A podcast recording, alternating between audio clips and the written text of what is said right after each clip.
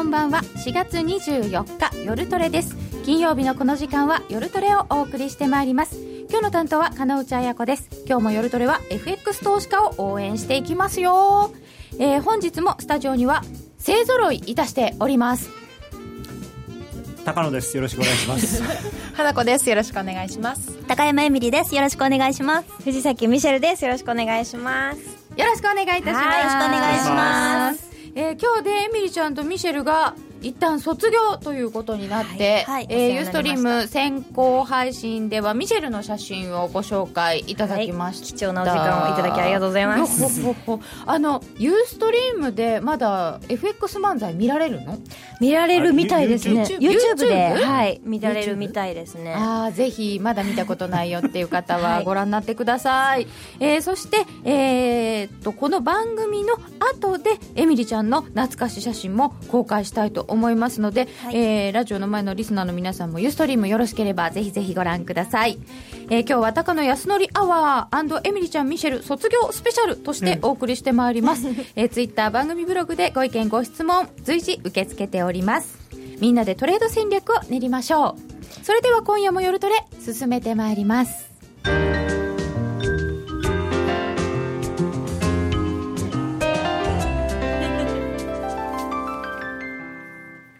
今日はちょっと緩めな感じな、大人な感じな。癒されますね。はい。えー、さて、早速、相場の話、伺っていきたいと思います。今夜はどっち？夜トレ、高野康則の今夜はどっち？このコーナーは、真面目に FX、FX プライム by GMO の提供でお送りいたします。まずは高野さんに足元の動き、そして今後の見方と戦略について伺っていきたいと思います。高野さんよろしくお願いいたします。ます今日は高野アワーですので、じっくりお話伺ってまいりたいと思いますけれども、足元では、ドル円は、レンジっぽく見えていたのですけれども、今のところ、119円の40銭ぐらい、ユーロ円が129円の40銭台、ユーロドル、今日ちょっと夕方から動いてる気がするけれども、1.0842ぐらい、ってなことになってますけれども、どうですか？まあ、レンジですね。レンジですか？はい。ドル円は。残念ながら、いや、全部。全部？ユーロも、はい、ユーロもまだレンジ。残念ながら。そうですよね。はい、うん。これ、足元の動きで気にしといた方がいいこととか、何かありましたか、出来事そうですね、あの個人投資家さん的にはやっぱり、あのまあ、先週ちょこっとつけましたけど、やっと2万円にちゃんと乗ってきたと、日経平均が、均がまあ、これがやっぱり大きいのかなと思いますね。うんうん、でただ、昨日ね、ナスダックが15年ぶりに最高値、史上最高値更新というのをして、はい、まあ市場、主要株式市場というか、株式指数で最高値、最近更新してないの、日経平均ぐらいだなと。だからといって、じゃあ、今からそんな急に倍にはならないので。そうなんですよね、いやだって、ナスダック15年ぶりって言っても、最高値じゃないですか。日本はだから15年ぶりで、同じ日経平均も15年ぶりなんですけど、最高値の半値ですからね。半分ですからね。もうちょっと頑張ってもらわないと。本当にね。ということですけど、じゃあ、日経平均がようやくしっかり2万円に乗ってきたからといって、ドル円がどうなるんですか？うんまあ、これがでも、このままもっと上がってくれば、ですね、うん、あの今、やっと、まあ、ちょっとドル円とあの日経平均の相関が薄くなっているように見えるんですけれども、はい、これ、見方によってはあの、ドル円が先にボンと上がってたのが、やっとその日経平均がキャッチアップしてきたような形にも見えるんですね、チャートの書き方によっては。うん、なので、ここから、まあ、両方揃って一段高と。なってくれれば、まあ、非常に喜ばしいかなとは思うんですけれども、まあ、今週一応ね、120円もタッチしたんですけど、120という切れ目が意味があるかどうかは分かりませんけど、なんとなく、あ乗ったの？っていうか。まあでも120円、最近のもみ合いの真ん中ですからね。真ん中。118円から122円のレンジがこの3か月ぐらい続いてるので。じゃああんまり意味ないんですね。もうちょっとだ。まあでもその真ん中より上にいるのか下にいるのかっていうのは大事ですよね、うん、花ちゃん最近どう？ドル円とかやってる？ユーロドルを結構やってました。ユーロドルですか、やっぱりユーロに目がいきますよね。いきますね。でも今ちょっと持ってかれてますね、ユーロドル？持ってかれてますか？ユーロがちょっと戻ってきちゃったよみたいな。もちろんショートしてるんですが。まあちょっと時間かかりますね。本当にねたただね難しいのがあのー、まあ、ドル全体を見る上では、やっぱり原油の相場、はい、原油相場とかもすごく大事だと思ってるんですけれども、原油がドル相場に大事、はい、あのー、やっぱり原油が上がってくると、そのドルが売られやすくなるんですよね。で、原油が下がるっていうのは、ドルが買われるっていうことなので、なんでなんでですか？まあ、原油っていうのは、だからユーロとか円とかってそういうのと同じで、あの原油、アゲンストドル、原油ドルという通貨ペアだと思えば分かりやすいんですけど、原油は。原油ドル？はいなるほど、まあ、原油というものの値段をドルで見てますけど、要するに原油とドルを交換してるわけじゃないですか。あはあそう見ればいいわけですね、ドルと円を交換するのと同じように、原油とドルを交換してるわけだから、ドル建てで理解するから、はい、原油が上がるっていうことは、ドルの価値が下がる。なるほど。でそれが他の通貨他他の対他の通貨にも影響が与え与えるという部分があるんですよね。で原油の相場だけ見るとあのちょっとチャート出してもらえますか？あの昔ご覧に入れたチャートが、まあ、確かにあの下品は引いてるんですけれども月足で見るとですね結構まあやっぱりここは切れないかったのかなというふうに見えるんですよね、えーと、まず原油の月足。をご覧いただきますと、はい、超長期1999年ぐらいから引いたこのレジスタンスラインが切れなかった、リーマンショックで切れなかった。線をやっぱり今回もまあほぼ、まあ、もちろんね結構長い下髭は引いてるんですけれども、うんまあでも綺麗ですよね、うん、こんな長い足で、そうなんですよね。なんかこういうことがあるのでそうそれを考えるともしかしたらドルはっていう気もしてしまうんですけどあと原油の冷やしも一応見ていただくとですねすごい綺麗な形ではあるんですよね、なんかダブルボトムっぽくないですか？そうですね、まあ、その形としてはともかくその、ずっと抜けなかったこの54ドルのところを、うん、あのきれいに抜いてきて、でその後54ドル切れてないですから、まあ、この上昇トレンドラインにのに沿って上がっていくと、結構。結構急な上昇トレンドラインっぽく、うん、そうですね、もうこれ、このままですから60ドルに乗せるかどうかっていうのは大きいんですかね、まあ、次の目目処としては、60ドル乗せきらないと、まあ、しばらく50ドル台のもみ合いになるんだと思うんですけれども、でもそこまで上がるとなると、やっぱりどちらかというとですねユーロなんかも変わりやすくなってしまう可能性があるので、ドドル安ということで。はい、そうなると、えー、私はあまり機嫌が良くないと。いうことにはなるんですが、原油でもそこは入ったとしても本当に上昇そうなんですよ。だからここを抜けたからといって、うん、まあ一旦だからなんていうのかな。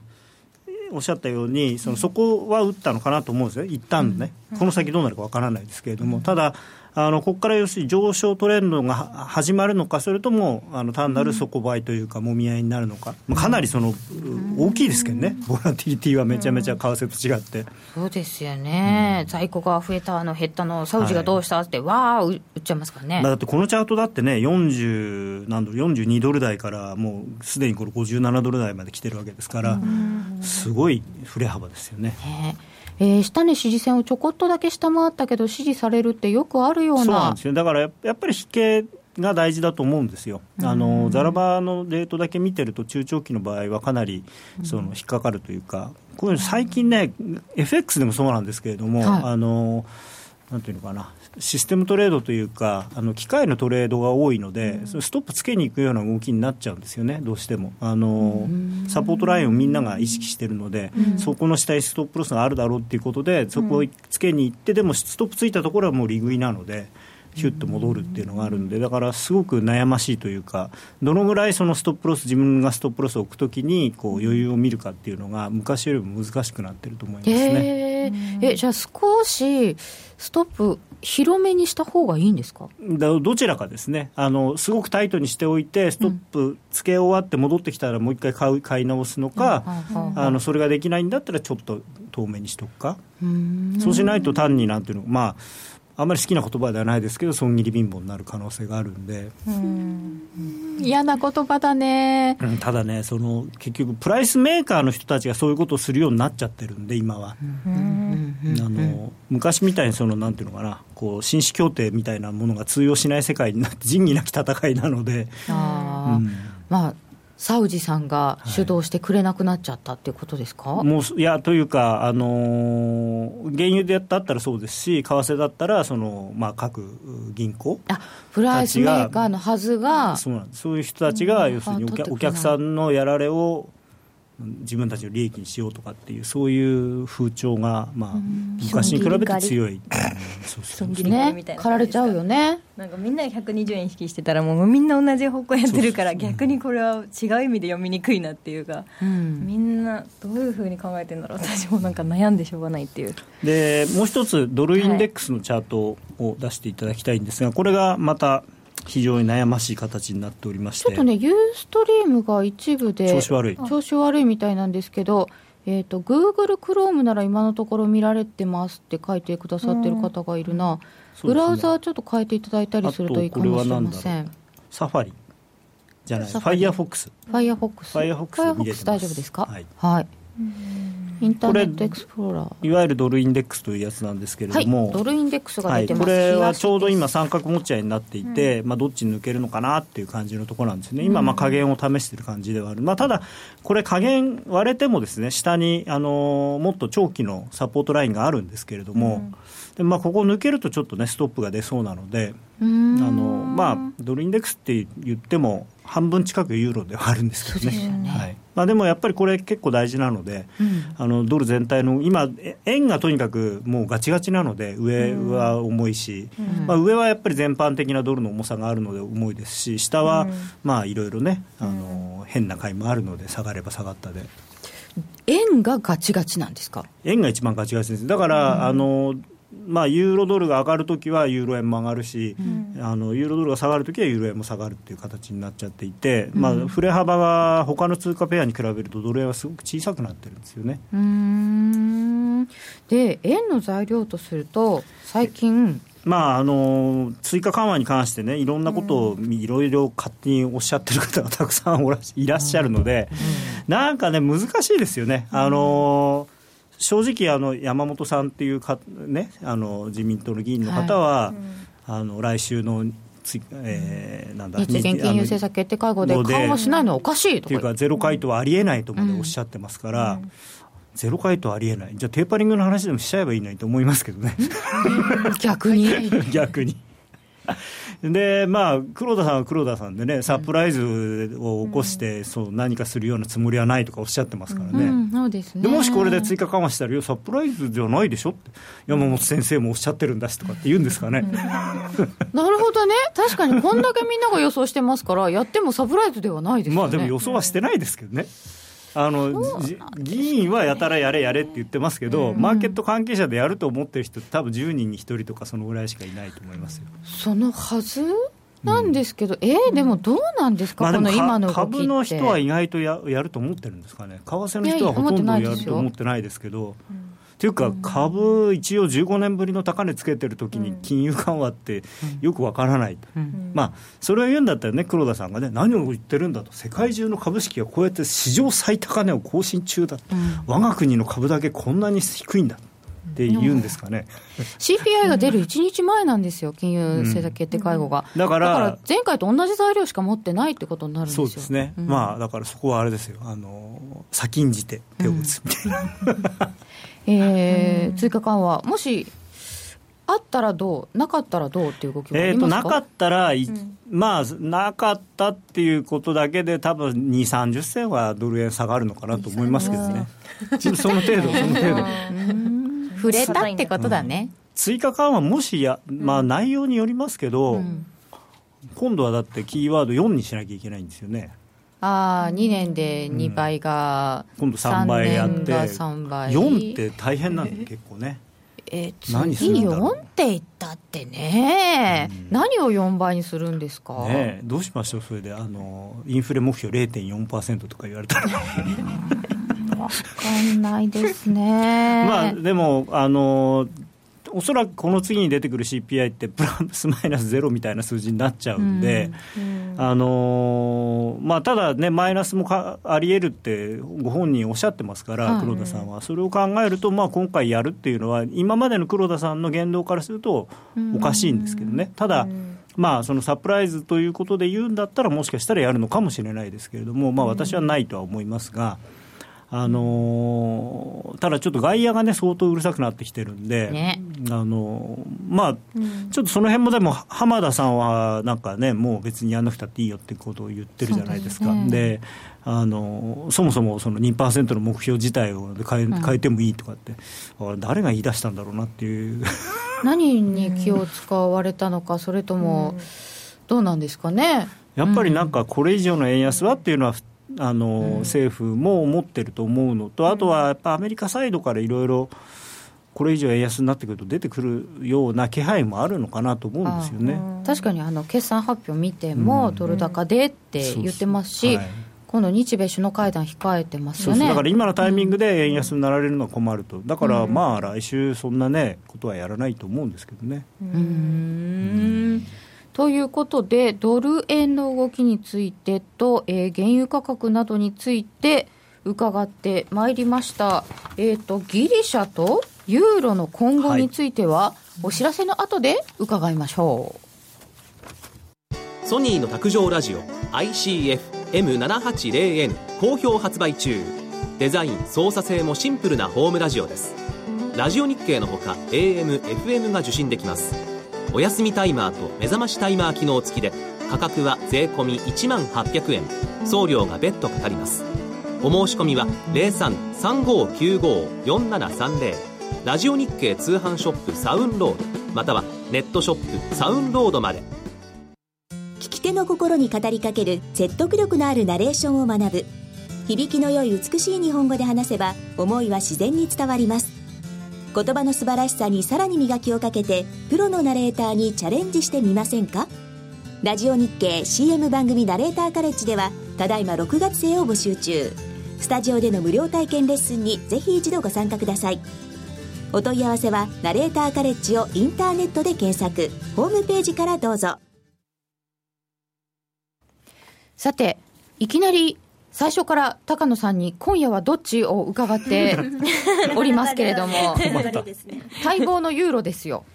ギリシャ、今日もなんかいろいろやられてるんですけど、どうどうなってますか？ギあ、ギリシャの心配するのも疲れてきた、あのた多分それね、あの本音というか、はい、世界的にそういう感じになってるっていうか、まあ、すごくなんか、妙に楽、うん、まあ、よく言えば楽観というか、悪く言うともうどうでもいいよって感じになってきてますね。どうでもいいの、うん、どうでもいい感じになっちゃってて。っていうのは、あのなんか最近もう見え見えになってきてるっていうか、うん、いろんな発言を見てると、あのギリシャ、まあ、こういう言い方を僕がするのもなんですがあんまりやる気ないなっていう感じがしちゃうんですよね。ギリシャさんやる気なしやる気ない、うん、であのまあ、僕の大好きなあのプアバットセクシーミスター・バルファキスさんが彼はあのこうなんていうのかなまあ、鉄砲玉っていうかね、うん、その出たら終わり？先頭で立ってギャーギャー言う人っていう、うん、そういう役回りをやってるんだと思うんですよ、あれお芝居なんですよ多分。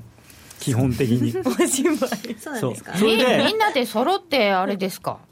で彼がああやってこうなんていうのかな無体なことをおっしゃってるわけじゃないですか。もうかなり。もうご無体ですよね。ご無体なことばっかり言ってて、何なんだこいつはと思わすと言って裏でチプラスさんが、ちょっとましなこと言うだけですごくチプラスさんがいい人に見えてくる。そこまで考えとるとだからあもしかしたらこの人とはちゃんと仲良くした方がいいのかもしれないってみんながね多分思い出してる。えそんなことでメルケルさんは騙されないと思うんですけど、いやでもほら昨日の報道によればねメルケルさんとチプラスさんの2人は非常にいい雰囲気の中で会談が行われたってそう。なんかね。サッカーの話もしたんじゃないですか、うん、まあそうかもしれない。やっぱドイツ代表さすがですねって言ってそこから入ったのかもしれないですね。ごますりながら、うまいいやギリシャ代表とてもかないませんみたいな。劇団ギリシャ。戦略が？劇団ギリシャ。いややっぱりギリシャはねあの西洋演劇の発祥の地ですから、ね、そんな問題演技力はあるんですね。だってバルファキスさんなんてどう見てもなんか演じてるとしか思えないないあの格好といい写真の撮られ方といい。ああ確かにスタイリッシュですよね。全部写真の撮られ方もう自分でちょっと待てっつってやってそうじゃないですか、うん、今撮っていいぞみたいカメラの位置を調整してそうそうそうそうそうおちちょめみたいな。えー、でもじゃあ結局先延ばし先延ばしでなんか、ガツンという答えは出ないってことですか？まだ出ないですよね。ただまだ。相当にギリシャは切羽詰まってるのは確かだと思いますね。お金的に？はい、はい、あのだって、まあ、今回ね一応5月半ばまではお金もう大丈夫だよっていうことで、まあじゃあ5月半ばったってあと20日ぐらいしかないですけどね、うん、そうですよ。もう4月でもまあ一応今日がデッドラインって言われてたのが5月はあの半ばまで伸びたのも、うん、だってすごいですよ。地方政府とか年金基金とかが持ってる金を全部中央銀行に差し出させて、うん、その金で、あのしかもなんていうんですか借金返すっていうわけですから、なんかあとなんかの支払いに充てたとか言ってますよ。あとあの、公務員とかも給料全然出てないみたいですしね、もう何ヶ月も。結構そう結構無茶なことしてるんですよ。どうなってるんだあの国は、だからまあまあでもね日本もほら、うん、国の借金これだけあるけど、うん、国民の金融資産これだけあるから結局他者はチャラじゃねえかって言ってる政治家がいるんで、うん、まあ似たようなことを言ってるわけですよね。えそれ似てるんですか、まあ実際にやるかどうかですよ。今ギリシャは実際にやっちゃってるわけですよね、だって人の年金のお金とか国に没収されたら嫌ですよね、まあ、没収はしてないんですけど貧乏飯になっちゃうよね。みんなで。一応まあ借り借りてるだけなんでしょうけどね、まあね。説明としては。でも借りたものを返すっていう確認が取れないお国なので、うんまあね、まあでもそこに関しては、すごいまたあの、すごいなと思ったのは、まあ、確かにあ、まあ、その手は一応なくもないのかなと思ったのが、その ESM にギリシャ債国債を買えということを、まあ、買えという言ってないですね、買ってもらう、買うことを要請することを検討しているという。話が 出てますよね。ね難しいよね。難しい言い方したって結局買えって言ってるからですよね。まあ、それで、でも ESM って何かっていうと、まあ一応た、建前ですよ。建前は、あのユーロ圏内で、はい、えっと、金融危機に陥っている国を助けるために貸付を行うための基金という。いうことなので、まあ、そういう意味では、その大枠からは一応外れてないんですよ。助けてもいいわけですね、確かにギリシャは域内の国だし、金融危機に陥ってるし、うん、でお金を必要としてるから貸し付けるっていうのは、まあ、間違ってはいない、ただ、ただしですよ、その融資をするかどうかっていうのは、欧州委員会と ECB と IMF が査定をして、うん、で最終的に ESM 委員会というので、なんかこう、理事会か。で決定をするらしいんですけど、だってその ECB とか IMF とかユーロ圏って結局今金返せって言ってる当事者じゃないですか、うん。ですね、その金を返せって言ってる人に対して、うん、こっちの借金を返すからちょっとこっちで貸してよって、うん、それ同じことでしょ、ね、よしただけじゃないですかね、全く分かんないですでその融資の条件としてはその財政再建とかを目的としたその、まあ、経済プログラムを、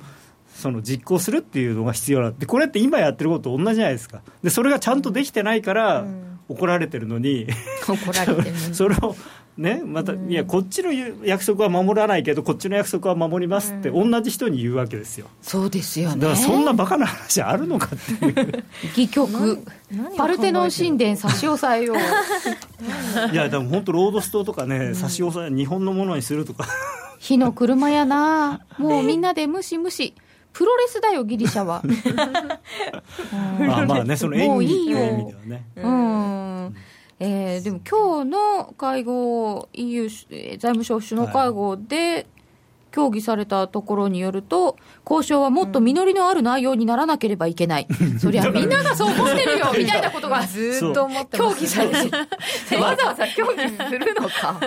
それを協議してどうするんですかね、われわれは今でもギリシャを支援するつもりである、見捨てたわけではない。そうそう。それはそうもちろんそうなんですよ。あのちゃんと、うんちゃんとしてくれたらお金は出すよって言ってるんですけど、うん、ギリシャはギリシャでだってあの逆切れ財務大臣は、はい、あのこれ以上実現不可能なプログラムを押し付けられるぐらいだったら、ユーロ出てくっていうのは別に脅しではないよみたいなこと言ってますからね。まあ、でも実現可能か不可能かっていうのは、はい、だからなんていうかできるかできないかじゃなくてやるかやらないかって最近の流行りで言うと、そういうところもあるんですよね。まあ、確かにねギリシャ本当に景気も悪いですし失業率もものすごいことになってるんで、一方的にそのプログラムを押し付けるのはどうなのかなとは思うんですけどね、ただ、あのこれ難しいのが、はい、いわゆるトロイカっていうのはユーロ圏と ECB と、まあ、IMF じゃないですか。ユーロ圏と ECB はまあまあまあ一心っていう一心同体っていうかあの、もの表裏ですよね、セットですよね、うん、IMF が絡んでくると、まあ、これはまあアメリカとか日本とかですよね、ね。お金出す、うん、で IMF の、まあ、トップのお姉様が非常にあのきちんとした方なので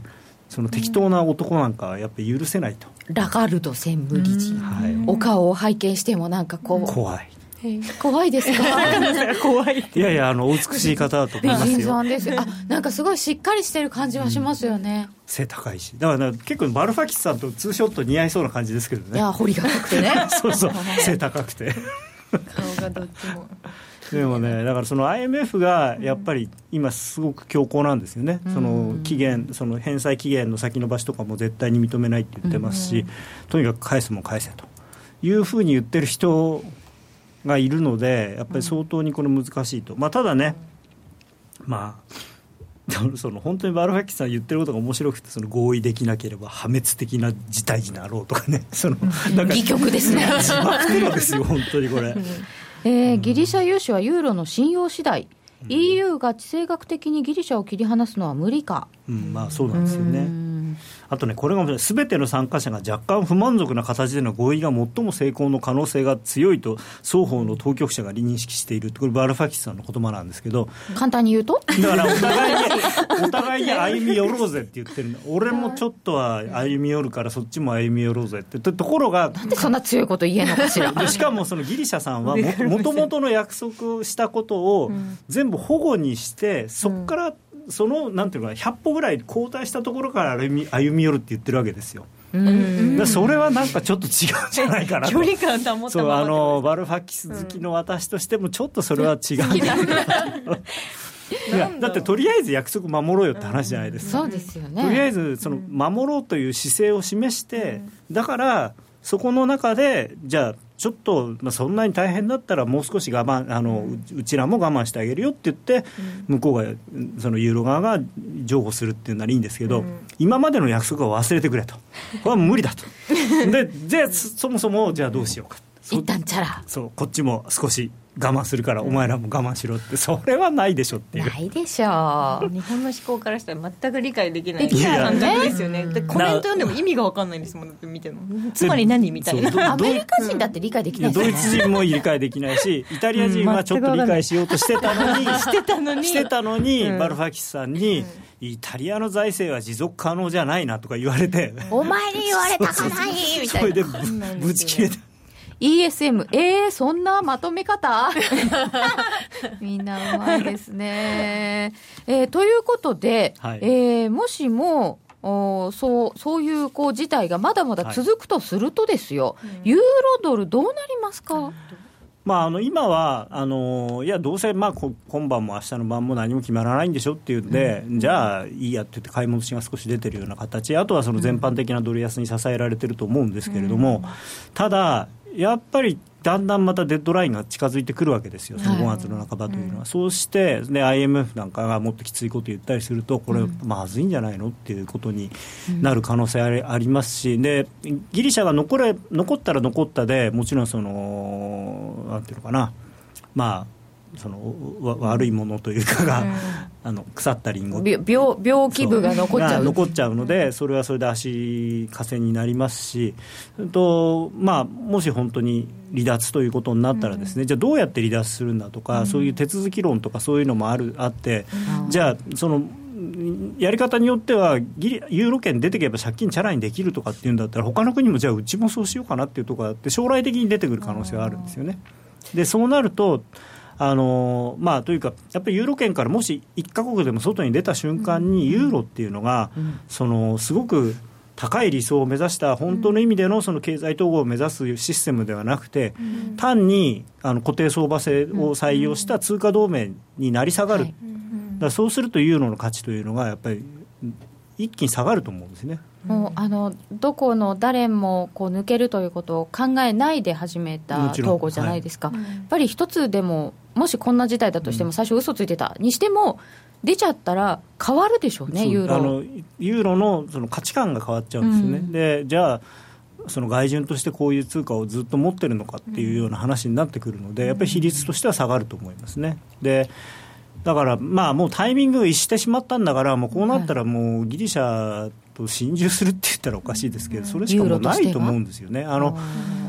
何年前でしたか、あの要するにそのドラギさんのいた銀行がインチキやって、あの財政赤字ごまかして入りましたっていうのがばれた時点で、即刻退場ってしなかったから、もうだめなんですよ、これ。その時だったら、ルール違反でした、即刻退場で済んだかもしれない。で、まあ他の国もちゃんと精査して、もしインチキやってる国があったら出てってもらいますって、それはだって全然、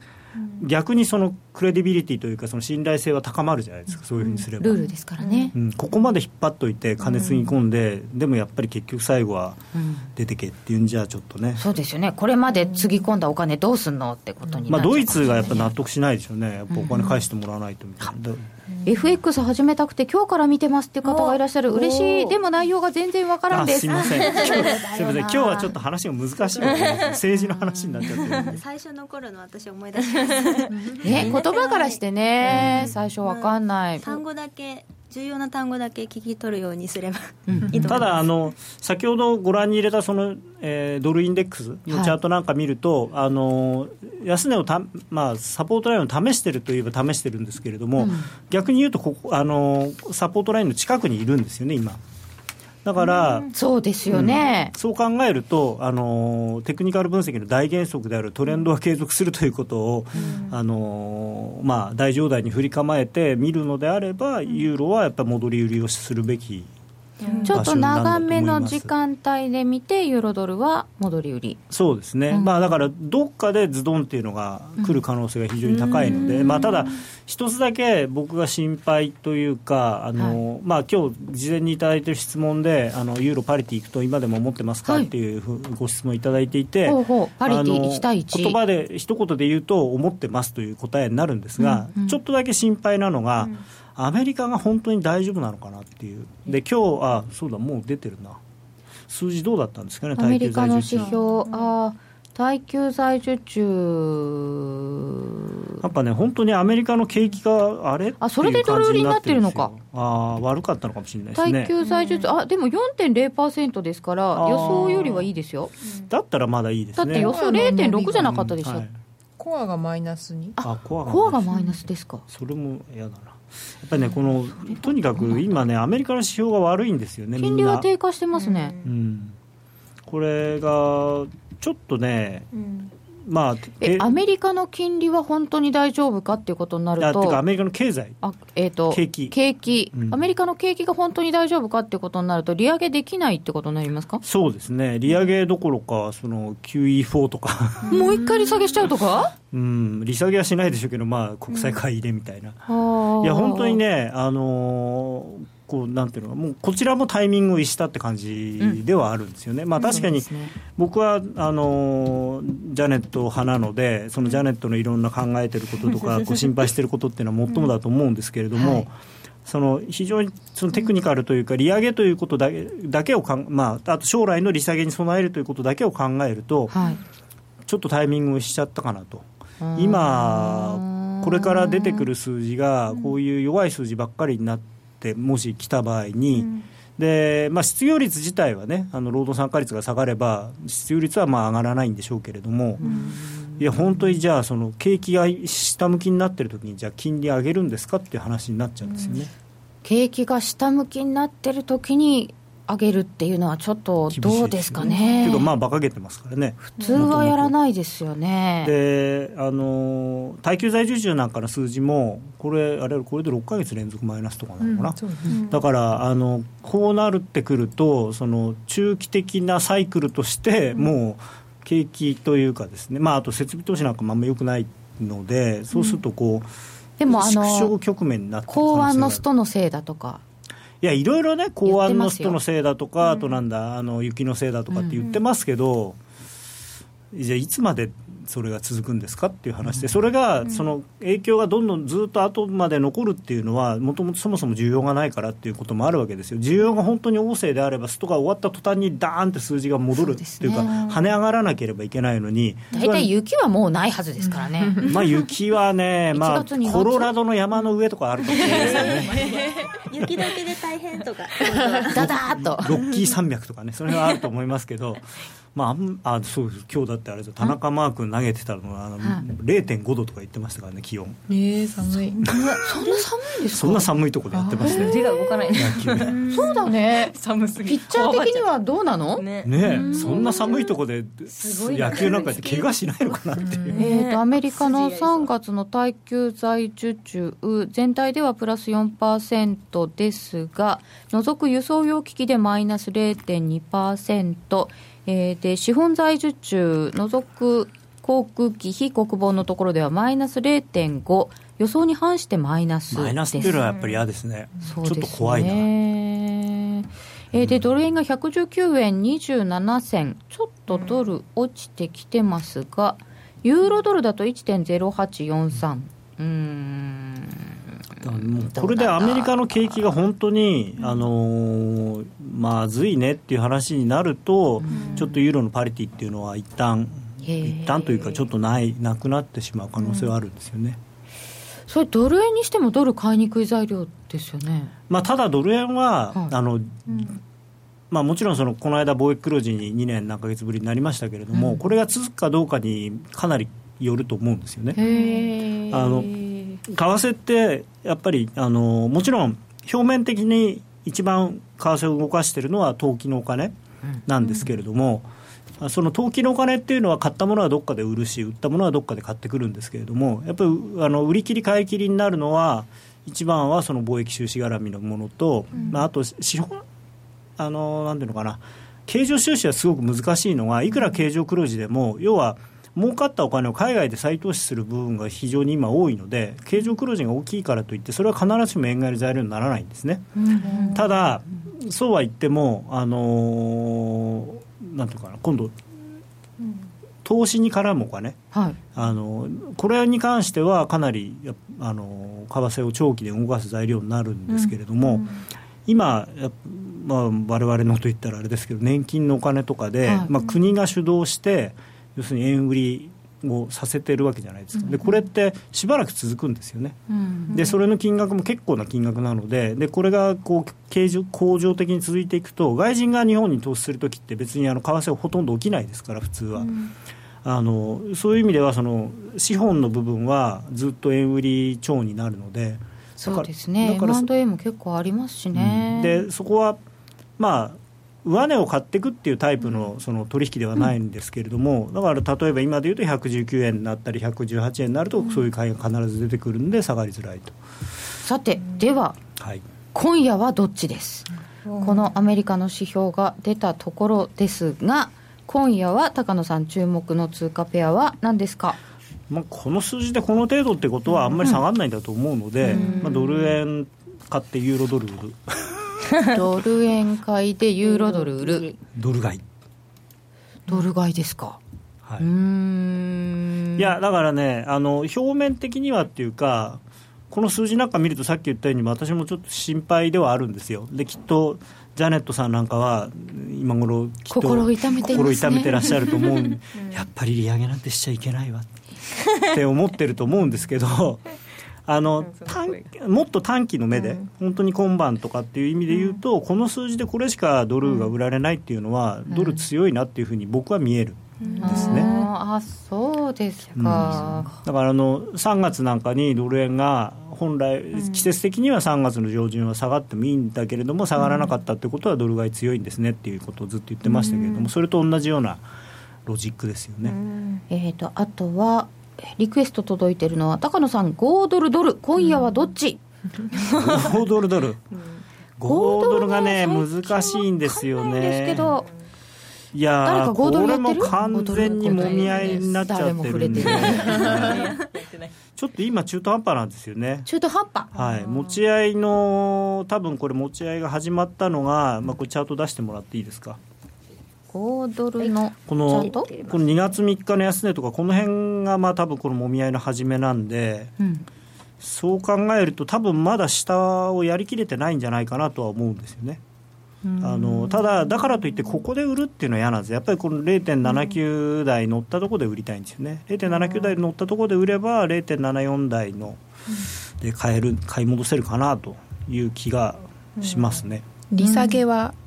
来月？予想されてますまあ一応検討するって言ってましたからね、来月、だからまあ実際にするかしないかは別にして、えー、近くなるとまあなんとなくそれを織り込みに行って、あの王子売りが出るのかなと、うん。でも最近言ってることがなんか結構触れてますよね、うん。そうですね。まあ難しいんですよ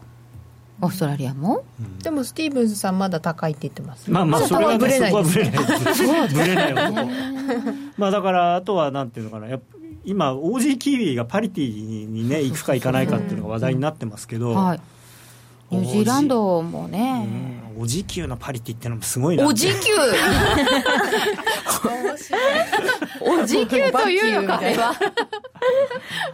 お時給パリティも結構なんかポジション作ってみたいですね。記念にね。記念にね、うん、ああそれはそれで、まあ、うちの会社でできないんですけど。かもしれない合成で。9円で、うん、が一緒になったとこで。でもそれだとオーダー出しとけない。あそっか。パチって写真がね撮れない感じですよね、難しいわかりました、えー、そうすると今夜はドル買いでということになりましたが今、ドル円が119円の13銭ぐらいになってますけど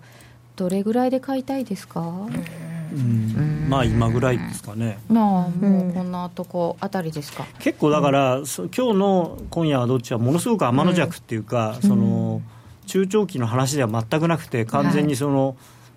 今。ディーラー的発想っていうかあこの数字でこれしか下がらないんだったら買ってもいいのかなっていう、うん、そういう。これもあの先週もそういう話になったんですけど短期と長期が中期かな、はい、全然違うみたいな、関係ない。関係ないんですね。関係ない。あのいやもちろん本来はえー、僕がずっとセミナーなんかで言ってますように、まあ、日足のチャートっていうのが一番大事で日足の、はいえー、とか週足で向いてる方向のポジションを、うんうん、あのイントラデーでも持つべきだとは思うんですけど、はい、まあ、でもそういう意味ではドル円は買いでいいのかなと思いますよね、うん、なるほど。ユーロドルは売りでもいいのかユーロでいいしとそう言われてみるとそうですね、うん、向きとして一緒じゃあ一緒なんですね、えー、ただこれ、ドル円、もし僕がやるんだったら、今買って、9円ちょうど割れたら1回やめますけどね。すぐ、そのその程度の、だってこれ、上上がったって、今晩、例えば120円になるんですかっていうことを聞かれたら、僕はならないと思うので、まあ、せいぜい、ね、1号で買ってリグって50とかなんで、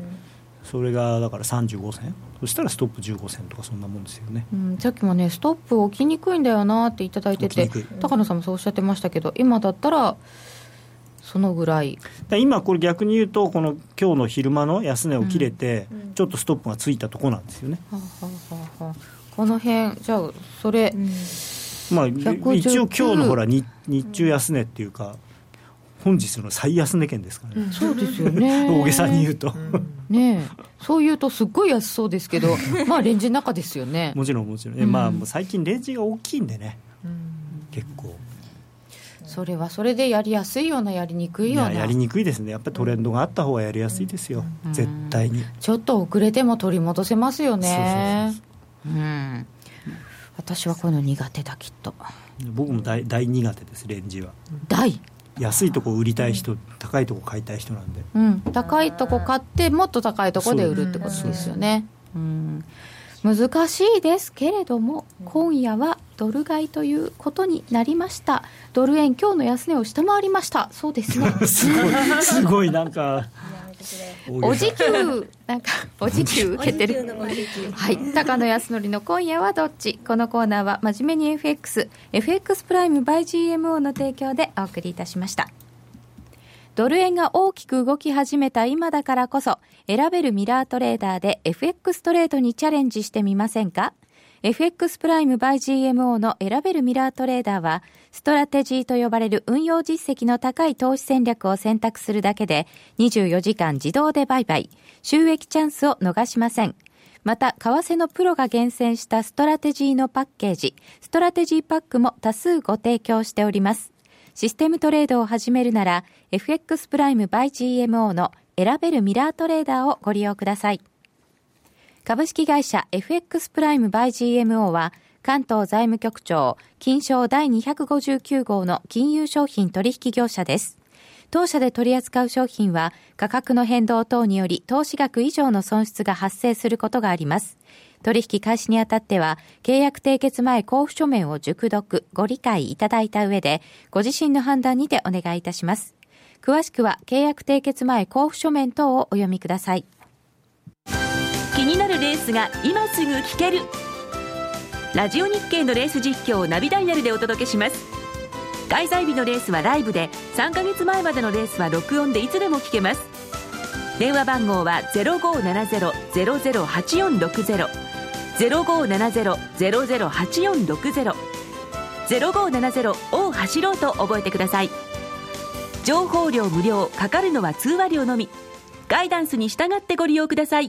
CD 金井さやかの90日で仕上げる TOEIC テストステップバイステップコーチング好評発売中。500分にも及ぶ音声ファイルとボリュームたっぷりの PDF ファイルを1枚に収納。しっかり確実にテストに向けた指導を受けることができます。お値段は税込5400円。送料が別途かかります。お申し込みお問い合わせはパソコンスマートフォンからラジオ日経ネットショップサウンロードまでどうぞ。さて、冒頭にもご紹介いたしましたが、今夜で高山エミリちゃんとミシェルが番組を卒業することになりました。特にエミリちゃんは3年間レギュラーとして、はい、ミシェルは足掛け5年い や足掛け5年株みたいじゃないですか。そんな長い感じだと、私も一緒だよ嫌ですよ。1か月ぐらいしてあ同じぐらい？同期同期足掛け。ですよねほぼ。足掛け5年ですなんかちょっと嫌ですよね。二人ともあの番組を盛り上げてくれたんですが高野さんも私たちは送り出してばっかりでね。寂しいですよねまあしょうがないですね。高野さんずっとこう先生として2人を見つめてこられて、はい、どうでしたか？いやあのねやっぱりミシェルは面白いなと思ったのが視点がちょっと違いますよね、やっぱりねあのー、まあだってだグリーンスパンうちのじいちゃんに似とるっていうとこから そこから入ってますからね。うちのじいちゃんと似とるはないですよね。我々にはね言えないセリフですよ、うんうんうん私もあのうちのばあちゃんに聞いた。っていうのが結構。そうそう。ああのでフロリダ景気いいね。そうそうそうそうそうあのニュース見よったら惑わされるけど身内の話が一番なんかしっくりくるんですよ、そうなんか情報収集方法がなんか違ううちのばあちゃんいないからね向こうに。生の声が聞けてそれを気づかなくて高野さんに言われて、あそうなのとか思ってたぐらい気づかなかった。そう普通かなと思ってそうみんなそうそういう感じじゃなかったんだねだからねすごいやっぱ面白いなって。あの、まあどうなのかな。トレはい、トレードっていう意味ではね。最初はさっき言ってたように、本当に無茶、まああの、うんも 持ったらそのまんまみたいな感じだったのが、まあ今度はそれで帰ってきてからはちょっと臆病になったので、なかなか入れない感じになって怖さを知ってしまって。逆になっちゃったっていうね、はいちょっと若かったなって感じです。若かったなとか言って。トレードがトレードでなんか年齢でもトレードのやり方変わるのかなってちょっと思いましたよね。トレ年齢っていうよりはやっぱり怖さを知った。そうだね痛い目あって。痛い目あって。それでそこを、はい、その臆病に一回なって、そこを超えれば多分花開く。やっぱり怖怖がらない人はだめだと思いますよ、はい、あ大事ですか、うん、あのディーラーも、はい、あのまあ、成功したっていうかちゃんと職業としてディーラーを続けられてる人っていうのはみんな臆病なんですよ、うん、とにかくややられないことが一番大事なんだから、しかも大やられしないことが、うんいい意味で、大やられしないす。り傷とかはい。っぱいあっていいんだけれども、要するにあの大量出血しちゃうと、もうそういう、解消しちゃいますもんね。なっちゃうから。そうあの、よちっちゃい傷絆創膏で収まるぐらいの傷だったら別にいいと、そこが分かるようになれば、あの分かりやすい。傷は絆創膏まで、はい、そうですね。ね。交代じゃダメなんですね。包帯はね なかなかたまにだったらいいけど、しょっちゅう包帯やってるとそのうちあの中腐ってきちゃうから破傷風とかになって熱出しちゃう。ミイラになっちゃったらごめんなさいミイラになるでも本当骨折とかしたら治らなそうなので本当かすり傷ぐらいで、はい、本とその傷をなんか絆創膏を高野さんとか周りの人が貼ってくれたって感じですよね 本当に。本当にナースドクターだったわけですね。本当にそうですね。いろいろ教えてもらったからなと思う。うん。ほぼ同期生として花ちゃんどうでしたか、はい、私留年ですか？そういう受け取り方ですよ。え、いや、いやいや、花ちゃん留年クイーンでしょ？クイーンでいけましょういや、なんかね、花子ちゃんはもうあれですよ、あの、陰性になってる感じ陰性。陰性ということで。なんか生徒ではないですよね。でもこの貫禄はね、だいぶ前から生徒ではないので。確かに一番最初来た時めっちゃ落ち着いてましたもん。だからすっごい詳しいのかなったら、真顔で、いや、何も知りませんって言ったから、あ、そうなんだみたいな。本当にそういうイメージが。大学でね、あのゼミに行くと陰性の人が教えてくれたりするじゃないですか、はい、そういう感じですまだ自分も研究中なんだけども、あの大学生にはちょっと教えたりもするトレードは一生研究ですね。もちろんもちろん、ね、終われないしね大学教授も一生研究。です、はい、いつでもあの私があの鼻が詰まったら花ちゃんが変わってくれるって頼れる無理ですよ頼れるでもあのエミちゃんも本当に頼れるようになってきて、エミちゃんはねいやこの半年ぐらいの成長がすごいですね、本当に。ありがとうございます。それまで何やってたんだっていう、トレードねトレード報告ってあったんだけど最初の頃本当に申し訳ないけど、言ってることの意味がよく分かんなかったんですよ。ここで言ってここで買ってこうでこうだったから買ったんですけどえーとごめん分かんない。みたいなそうだから売り買いそれ本当に間違ってないみたいなね、逆言ってる？とか。それが本当最近は何十ピップス取りました？っていう報告で、ちゃんとね我慢できるようになって、はい。ありがとうございます MA ではどういうトレード飛び込みじゃなくてちゃんと堅実性な感じなんですか？だからもともとはもう、うん、あのどうしようどうしようって言ってる間にだんだん水曜日になり木曜日になり、うん、あなんかやらないと報告できないって言って無理にポジション作ってた感じが、最初はそうでした、ね、今は割とちゃんと計画的に、うん、あなんかこの辺になったら買おうかなとか売ろうかなっつって待ってポジションを作れるようになった、そうですね、でそれが一番大事なんですよね。やっぱり。あのもちろん日中のトレードはもうエイヤで飛び込むしかないんだけれども、ある程度勝率をよくしようと思ったらそういうことをしないで、あの待つっていうね、はい、チャンスを待って、まあ、別に来なかったらできなくてもいいやっていうぐらいのつもりで、はい、でも私も最初はなんか、こう全部頭から尻尾まで全部 取りたいっていうあそうだ言ってた。えみーちゃん名言録だよね、はい、雇用統計では全部取りたいっていうそして全部持っていかれるっていう。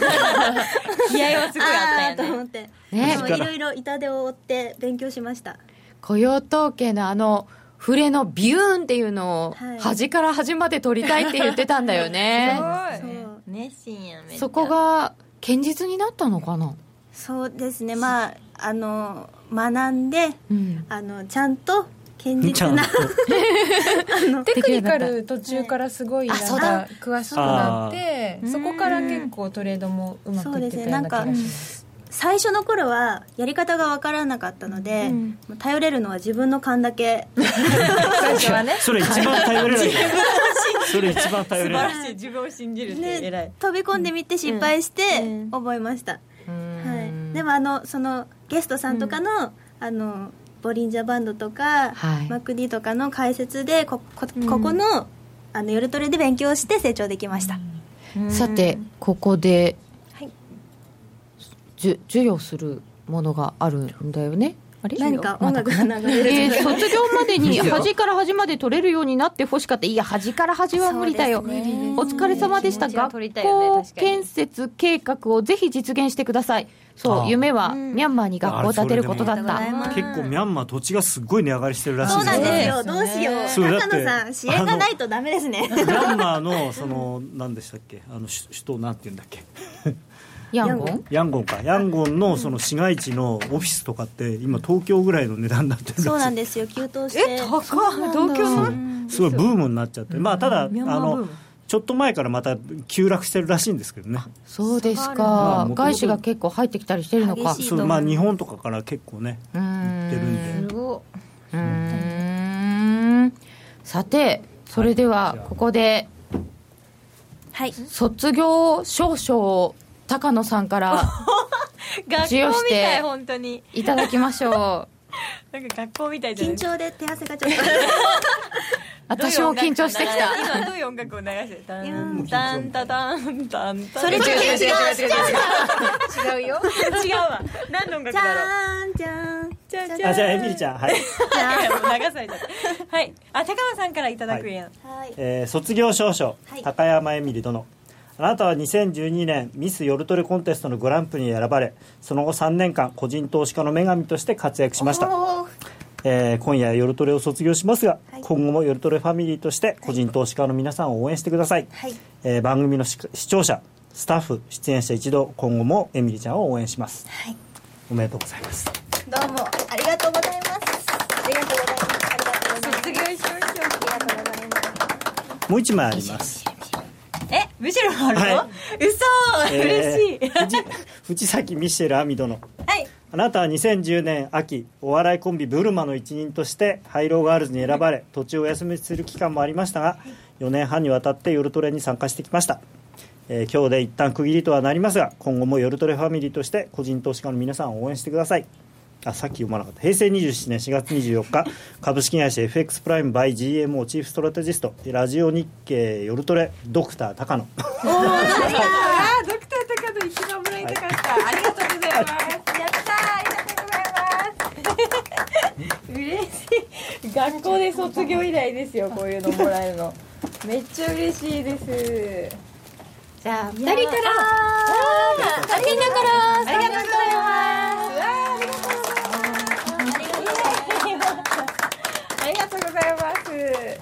嬉しい。あとななんかいやー嬉しいです不思議なプレゼントがあった。あそれはあそういえば。それはまた後ほどえーとエミリちゃんとミシェルからも一言いただきましょう、はい。えーとじゃあエミリちゃんから私長い長くなっちゃうんですけど。な長くなっちゃう。長くなっちゃう。じゃあミシェル行きましょうか、えミシェル区切りもあったんですけども本当に5年前かなりの一番最初の時から知ってるあのリスナーの方もいて本当になんか長く一緒に相手してくださり 一人になっても相手してくださりまた戻ってきても相手してくださり本当に前の方々に感謝することばっかりだったので、まあ、今後も出なくても、まあ、いろんな形で多分人と人は出会えると思うので今後もいろんな形で皆さんと仲良くできたらいいと思います。今までありがとうございました。ミシェルは本当にいい経験をしたはい、ね本、当にありがたいですうねんいろんなことあった時期だったと思うけど。そうなんですようん。うん。ラジオ日経の方々いろんな方々に関われたのでなんか本当に濃かったですね一日一日が、まあ、コンコンビからね一人になって、はい、そうですね、いろんなことを経験してもみんなこう支えてくださって例えばそれがブログだったりツイッターだったりメッセージってツイッターでも生で見れるじゃないですか。ああいうコメント一つでもすごい支えられたなっていうのは実感してるし、なので本当に支えられたなっていう感謝の気持ちでいっぱいです。はい。本当コメントに支えられている番組でですすよね。うん。でははい。エミリちゃん。はい。えー、3年間大変お世話になりました。えっとこの番組に参加するきっかけになったのが2012年のミスヨルトレだったんですけどもそこから、えっと、私の人生が変わったと言っても過言ではないくらい 変わったと思います。い最初右も左もわからないところから高野さんや皆さんに、えっと、勉強させていただいて、えっと、成長することができました。今ではあの iPad 片手に500ピップス取れるようになりました。あの最初はまあ毎回マイナスばっかりであのトレード報告どうしようって思って悩んでた時もあるんですけど、とそんな時にあの高野さんや鹿内さんや内田さんにアドバイスしていただいてでリスナーの皆さんにもあのツイッターとかね。なくな頑張れ。あのいっぱい励ましていただいて頑張れることができました。えっと頑張れあのペーパーでいいかなはいごめんね出た漫才師 ありがとうございます。えっと、これからも FX の勉強を続けていきたいと思っているので、えっと、これから始める方も一緒に FX を頑張っていけたらと思います。また機会がありましたらよろしくお願いします。3年間、本当にありがとうございました。ありありがとうございました二人ともまた来るんだよえー、番組そろそろお別れのお時間です。来週は内田アナウンサーです。ユーストリームをご覧の皆様は引き続き延長戦でお楽しみください。それではラジオの前の皆さんとはお別れです。さようなら。さようなら